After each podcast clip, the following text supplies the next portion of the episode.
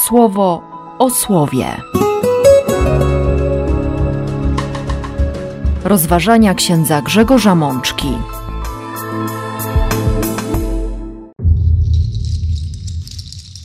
Uroczystość Wniebowstąpienia Pańskiego, rok C. Z Dziejów Apostolskich. Waszą odpowiedzialnością jest to, abyście przyjęli moc Ducha Uświęcającego, który do was przyjdzie, i stali się moimi świadkami w Jerozolimie, w całej Judei, w Samarii i po krańce ziemi.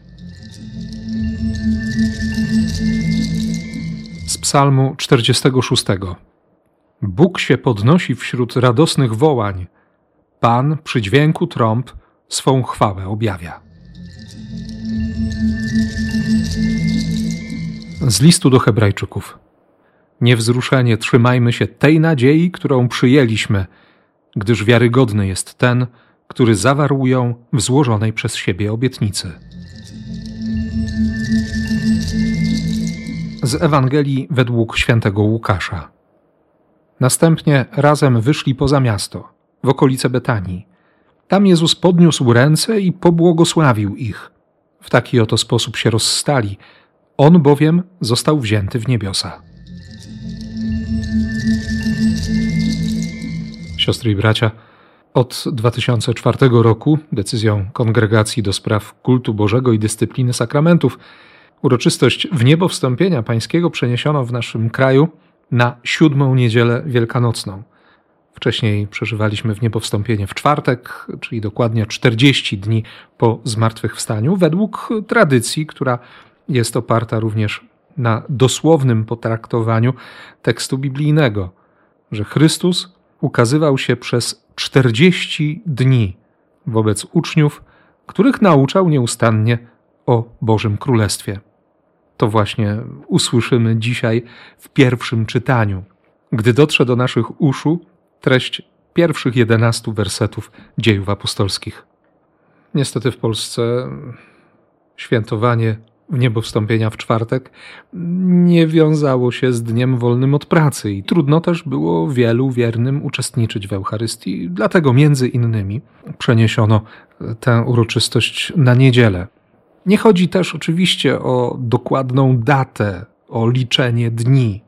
Przecież wiemy dobrze, że liczba czterdzieści w języku biblijnym jest pewnym znakiem, jest zaproszeniem do przeżycia zmiany, do doświadczenia zupełnie nowego spojrzenia na rzeczywistość. czterdzieści dni postu, bo nasze myślenie ma się zmienić. Mamy inaczej żyć. czterdzieści dni od zmartwychwstania do wniebowstąpienia, bo przecież chodzi o to, byśmy, byśmy posmakowali życia, posmakowali łaski, i byśmy siebie samych i siebie nawzajem umacniali w tym czasie, przekonywali o, o zmartwychwstaniu Jezusa Chrystusa. Zresztą, kiedy zajrzymy do Ewangelii, to, to nie ma tam mowy o czterdziestu dniach. Jezus ukazuje się uczniom, przychodzi do nich, kiedy są jeszcze zmartwieni i pogrążeni w kompletnej beznadziei, chciałoby się powiedzieć w rozsypce duchowej, nie wiedzą, co ze sobą zrobić. Jezus przychodzi do nich, pociesza, daje dowód, że, że żyje, wyprowadza ich poza miasto i wstępuje do nieba. Tak to wydarzenie z grubsza opisują Mateusz, Marek czy Łukasz. U Jana znajdziemy nieco dłuższy okres pobytu Jezusa na ziemi po zmartwychwstaniu. Zresztą Jan ani w pierwszym, ani w drugim zakończeniu nie mówi nic o wniebowstąpieniu Chrystusa.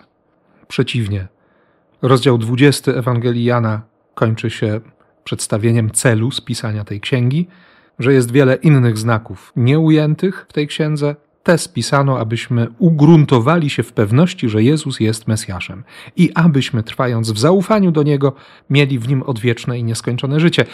W dwudziestym pierwszym rozdziale przeczytamy jakby oświadczenie Jana Apostoła, który mówi o tym, że on jest naocznym świadkiem wszystkich spisanych wydarzeń i oświadcza uroczyście, że odnotował je rzetelnie i dokładnie.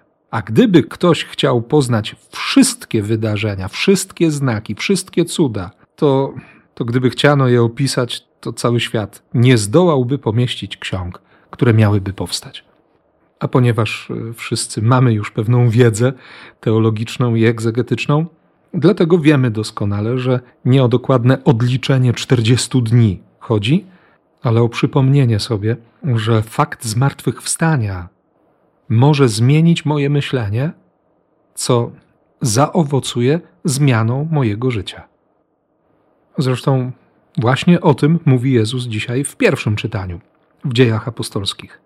Święty Łukasz rozpoczyna tę księgę stwierdzeniem, że pierwsze sprawozdanie napisał o wszystkim, czego się dowiedział o nauczaniu Jezusa, o tym, czego Jezus dokonywał, aż do dnia, w którym wstąpił w niebiosa, ale wcześniej nakazał Jezus wybranym przez siebie wysłannikom, by kontynuowali Jego misję w duchu uświęcenia. I to jest właśnie cel spisania dziejów apostolskich, dziejów wysłanników. Jednak zanim to się wydarzyło, Jezus już po męce ukazywał się jako ten, który ma w sobie prawdziwe życie i dał na to wiele dowodów. Przyglądam się dzisiejszej liturgii słowa, to tak w ramach wyjaśnienia, korzystając z nowego przekładu dynamicznego. Stąd być może pojawią się stwierdzenia, które są nam czy mogą być obce i których nie kojarzymy z liturgii słowa czytanej w Kościele w czasie Eucharystii. Wróćmy do Biblii. Łukasz zaznaczy, że, że Jezus ukazywał się właśnie przez czterdzieści dni i wtedy nauczał swoich uczniów o Bożym Królestwie. Co więcej, podkreślał w rozmowie, by nie opuszczali Jerozolimy do czasu spełnienia się obietnicy danej przez Ojca. Wy niedługo zostaniecie zanurzeni w ducha uświęcenia. Przykład Biblii Tysiąclecia mówi: wy wkrótce zostaniecie ochrzczeni Duchem Świętym. I pomimo tych dni, pomimo czasu, w którym uczniowie mogli przyjąć, uwierzyć i jakoś przetrawić fakt zmartwychwstania Chrystusa, przyjąć też albo przejąć Jego sposób myślenia i patrzenia na rzeczywistość już po śmierci, zadają jednak pytanie mistrzowi: Panie, czy wydarzy się to wtedy, gdy obejmiesz już królewską władzę w Izraelu? Oni ciągle są skupieni na tym, żeby, żeby Chrystus jako Mesjasz polityczny, religijny przejął władzę, ich zrobił ministrami w swoim rządzie i, i wtedy wszystko będzie w porządku. Wtedy wszystko będzie się zgadzać z ich myśleniem, z ich wizją rzeczywistości. Dlatego Jezus reaguje bardzo konkretnie i ucina te spekulacje apostolskie. Nie zajmujcie się badaniem tego, jakie czasy czy pory Ojciec wyznaczył swoją władzą w celu realizacji planów, które od dawna zamierzył. Waszą odpowiedzialnością jest to, abyście przyjęli moc Ducha Uświęcającego, który do was przyjdzie i stali się moimi świadkami w Jerozolimie, w całej Judei, w Samarii i po krańce ziemi. Nie zajmujcie się tym, co do was nie należy, nie traćcie na to czasu, nie traćcie sił, energii, nie roztrząsajcie tego w swoich sercach, bo to jałowe rozmyślania.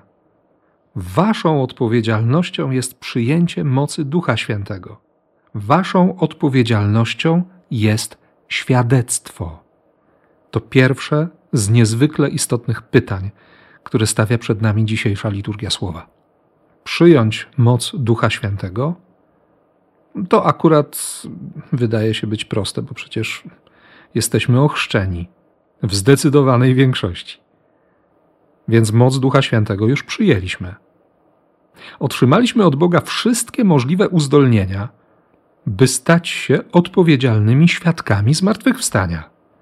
Bo pakiet łaski i wszelkich darów, które są nam potrzebne, mamy.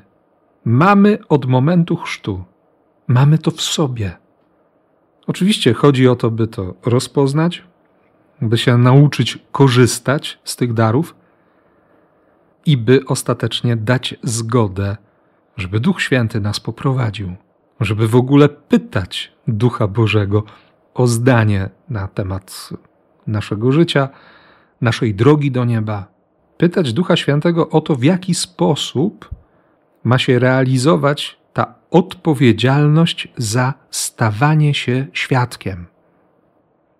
W kilku miejscach Ewangelii pojawia się takie stwierdzenie i na ogół w formie gramatycznej użyty jest tam czas przyszły niedokonany, który oznacza nieustanne stawanie się. To, o czym choćby papież Franciszek mówi.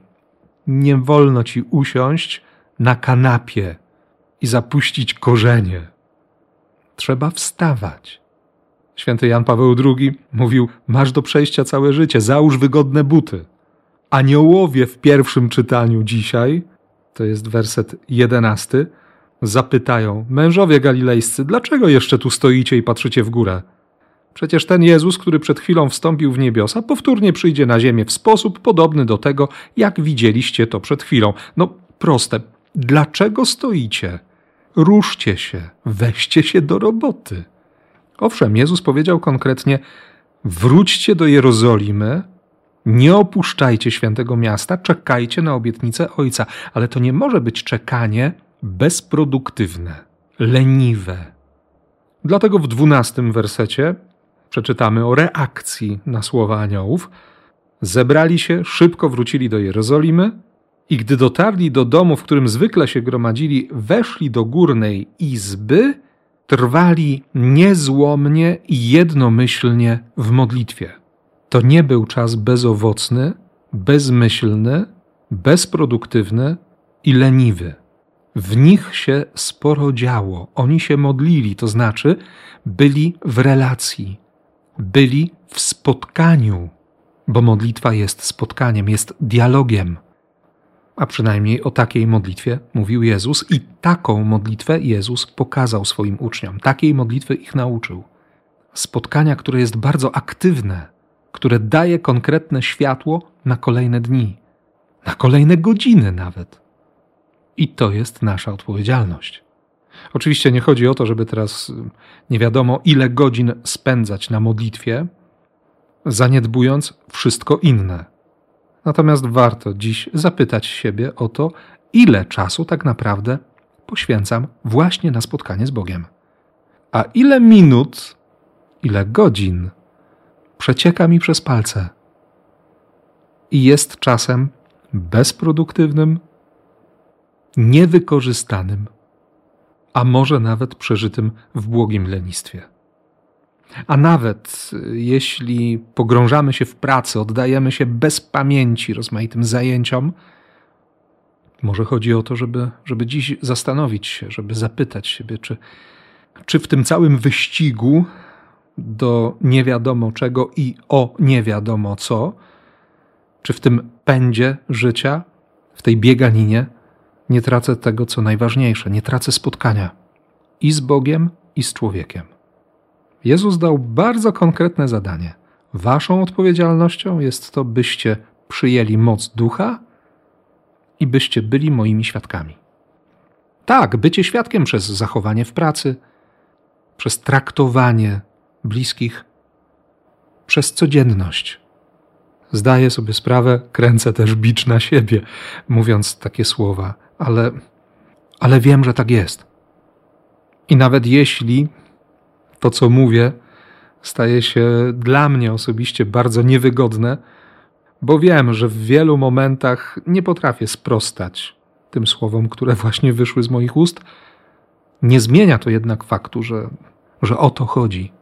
Że chodzi o nieustanne przyjmowanie łaski, o nieustanne konsultowanie i konfrontowanie rzeczywistości z Bożymi pragnieniami, ze spojrzeniem Boga na moje życie, co ostatecznie będzie owocować konkretnym, żywym świadectwem o Chrystusie zmartwychwstałym. O tym, że jest nadzieja, że jest szansa na życie, że jest miłosierdzie, że jest ratunek w Chrystusie. I mimo, że imię Chrystusa nie pojawia się w Psalmie czterdziestym siódmym, który jest komentarzem do pierwszego czytania, to jednak widzimy tutaj bardzo konkretną zachętę do tego, żeby, żeby wznosić radosne okrzyki ku chwale Boga. Bo Pan, który budzi bojaźń, jest wielkim władcą ponad całą ziemią. Tak, to jest Bóg, który zapanuje nad wszystkim, nad czym ja nie panuję, który, jak przeczytamy w wersecie szóstym, podnosi się wśród radosnych wołań i przy dźwięku trąb objawia swoją chwałę. Bóg, który reaguje, który naprawdę reaguje na chęć spotkania z naszej strony. Zresztą On sam, On sam nas prowokuje do tego spotkania. On sam pokazuje, że, że można, że chce, że On chce się spotkać, że chce być przez nas usłyszany, chce być przez nas zauważony, że chce miłości, spotkania, dialogu, zrozumienia, przyjaźni, tego wszystkiego, co jest niezbędne, by kochać. A pomimo tego zamieszania w świecie, kiedy zaczyna się mówić o miłości, to wam czy nam nie trzeba tłumaczyć, czym jest miłość, kto jest miłością. Stąd również drugie czytanie, na które składają się dwa fragmenty z listu do Hebrajczyków. Pięć ostatnich wersetów dziewiątego rozdziału i pięć środkowych wersetów rozdziału dziesiątego. Pokazuje Chrystusa, który złożył za nas, swojemu Ojcu, ofiarę. Raz na zawsze, bo złożył w tej ofierze samego siebie. Cały siebie oddał Ojcu. Wiemy o tym doskonale. Przeżywamy to przez cały okres wielkanocny. Przyglądamy się właśnie temu wydarzeniu, temu dziełu zbawienia. I autor listu do Hebrajczyków zaznaczy jeszcze w tym dwudziestym ósmym wersecie dziewiątego rozdziału, że Chrystus drugi raz ukaże się już nie w związku z grzechem, ale by obwieścić finał zbawienia tym, którzy go wyczekują. Więc skoro mamy takiego arcykapłana, mamy takiego ofiarnika, który nie tylko składa ofiarę za nas, ale on sam jest ofiarą za nasze grzechy, to możemy wejść do niebiańskiej świątyni ze szczerym sercem, oczyszczając nasze dusze ze spuścizny starego, zdeprawowanego sumienia na podobieństwo obmywania ciała czystą wodą, ufając w pełni Jego charakterowi i Jego słowu. Dlatego też niewzruszenie trzymajmy się tej nadziei, którą przyjęliśmy, gdyż wiarygodny jest ten, który zawarł ją w złożonej przez siebie obietnicy. To jest zaproszenie do nieustannego nawracania się, do tej ciągłej zmiany myślenia, do przyjmowania za swój sposobu patrzenia, myślenia i działania samego Boga. Skoro jesteśmy Jego dziećmi, to dlaczego nie mielibyśmy Go naśladować? Dlaczego ktoś, kto patrzy na nas, wrócę do pierwszego czytania, nie miałby widzieć w nas tego niezwykłego i niezatartego podobieństwa do Ojca, którego mamy w niebie? Świat naprawdę ma prawo widzieć w nas dzieci Boga, nawet jeśli codzienność bardzo mocno nas weryfikuje i, i pokazuje, że to wcale nie jest tak proste, jakby się mogło wydawać na pierwszy rzut oka. Dlatego właśnie, o czym zresztą często mówię, dziś, w tym dniu, który dziś przeżywamy, jest nam dana najlepsza i najbardziej odpowiednia szansa, by, by przyjąć zbawienie, by dać się zbawić, by na to pozwolić, by łaska Bożego Ducha, którego przyjęliśmy, oczyściła nasze dusze ze spuścizny starego, zdeprawowanego sumienia. Dzień w dzień. Chodzi też oczywiście o to, by, by nie wiązać się przeszłością, by nie zastanawiać się w nieskończoność i nie wyrzucać sobie przez całe życie tego, co się wydarzyło. Przeciwnie, wyciągnąć wnioski i uwierzyć, że Bogu najpierw i przede wszystkim zależy na naszym zbawieniu, a nie na wypominaniu nam naszych grzechów i na zmuszaniu nas do podejmowania nie wiadomo jakich dzieł pokutnych, bo jeszcze gdzieś tam zostało trochę brudu. Jeszcze coś nie jest tak czyste, jak być powinno. Skandal miłosierdzia domaga się tego, byśmy wyciągnęli wnioski z naszej przeszłości. Byśmy mieli świadomość tego, że stać nas na każde zło. I byśmy z wiarą prosili Boga, by tego zła w naszej codzienności było jak najmniej. I zrobili wszystko, co w naszej mocy, by tak się właśnie stało. Dlatego spojrzenie na krzyż, o czym w kolejnych wersetach napisze autor listu do Hebrajczyków. To przylgnięcie do łaski, przylgnięcie do Chrystusa pozwala nam zrozumieć, że nie ma większego sensu dobrowolne trwanie nadal w grzechu. Skoro uwierzyliśmy, skoro przyjęliśmy, skoro doświadczyliśmy odkupienia ofiarowanego przez Jezusa. I to jest treścią dzisiejszej Ewangelii, szczególnie tych wersetów, których nie usłyszeliśmy, bo to wcześniejsze wersety przed opisem sceny wniebowstąpienia, opisem, który czytamy w Ewangelii w redakcji Świętego Łukasza, a do których warto wrócić dzisiaj. Jezus przychodzi do, do swoich uczniów po zmartwychwstaniu. Tych dwóch, którzy go spotkali w drodze do Emaus, już wróciło. Niektórzy też relacjonują, że Pan się ukazał Szymonowi, że on rzeczywiście zmartwychwstał. Nie skończyli jeszcze mówić, to jest trzydziesty szósty werset dwudziestego czwartego rozdziału Ewangelii Łukasza, gdy Jezus sam stanął pomiędzy nimi, powiedział: pokój wam, wszyscy osłupieli. Przejęci strachem pomyśleli, że mają do czynienia z jakimś duchem, a on pyta dalej, jakby kontynuuje: dlaczego jesteście tak poruszeni? Dlaczego w waszych sercach rodzą się wątpliwości? Spójrzcie na mnie, dotknijcie, przekonajcie się. Święty Łukasz zapisze, gdy oni zdumieni wprost nie mogli uwierzyć i pełni radości ciągle jeszcze dziwili się wszystkiemu, Jezus zapytał: macie coś do jedzenia? I wtedy właśnie otwiera ich umysł po to, by zrozumieli słowo, by zrozumieli obietnice dane prorokom i umieszczone w pismach. Wpuścił światło w ich głowy i powiedział: czekajcie, bo ześlę na was obietnicę przygotowaną przez Ojca. To jeszcze nie wszystko. Pozostańcie w Jerozolimie do czasu, aż obleczecie się mocą Ojca, która zstąpi na was z wysokości.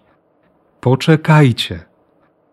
Wyprowadził ich poza miasto, w okolice Betanii, jakieś trzy kilometry na wschód, na stoku Góry Oliwnej, pobłogosławił ich i został wzięty do nieba. Zostawił ich z obietnicą i w pewnej ekscytacji, w oczekiwaniu na spełnienie słowa. Oczywiście nie chodzi tutaj o weryfikację swojej relacji z Jezusem dzięki emocjom, które towarzyszą nam, gdy słuchamy Ewangelii. Czy jesteśmy podekscytowani, czy, czy mamy jakieś przeżycia, czy coś się dzieje w naszym wnętrzu. Może się dziać, to oczywiste. Możemy przeżywać, mocno przeżywać słowo, które do nas przychodzi, bo to spotkanie może być ekscytujące również od tej strony fizycznej, naszych przeżyć, naszej reakcji na usłyszane słowo. Ale to nie jest konieczne. Istotą jest nasza zgoda, dobrowolna zgoda, bo nie chodzi o przymus, by to słowo nie tylko znalazło w nas uważnych słuchaczy, ale też tych, którzy słowo przyjmą, przetrawią je w sobie, zrobią mu miejsce w swoim sercu. Od tego zresztą zaczyna się Ewangelia Łukasza, kiedy Miriam robi miejsce w swoim sercu, a jeszcze wcześniej Zachariasz, bo... bo przecież Ewangelia Łukasza jest skonstruowana w tej podwójnej klamrze świątyni. Zaczyna się wszystko w świątyni, kiedy archanioł Gabriel przychodzi do Zachariasza, i kończy się wszystko w świątyni, bo Łukasz zaznaczy: większość czasu spędzali na terenie świątyni, z serca wielbiąc Boga. Zrobić miejsce, zrobić miejsce dla Boga, dla Jego słowa, przyjąć je, utożsamić się z Nim i być świadkiem. Być świadkiem łaski, być świadkiem zmartwychwstania, być świadkiem miłosierdzia, być świadkiem miłości Boga do człowieka. Właśnie w tym świecie, takim świecie, jaki mamy. Bóg w tym świecie nie przestał kochać. Warto o tym pamiętać. I takiego doświadczenia wniebowstąpienia Jezusa Chrystusa wam wszystkim bardzo życzę. I zachęcam was, abyśmy się za siebie nawzajem modlili, by nam z pamięci nie uciekło to, o czym przed chwilą powiedziałem. Byśmy nie zapomnieli o tym, że że otrzymaliśmy Ducha Świętego właśnie po to, by być świadkami Chrystusa, by być świadkami Boga. Niech tak się stanie. Amen. Słowo o słowie.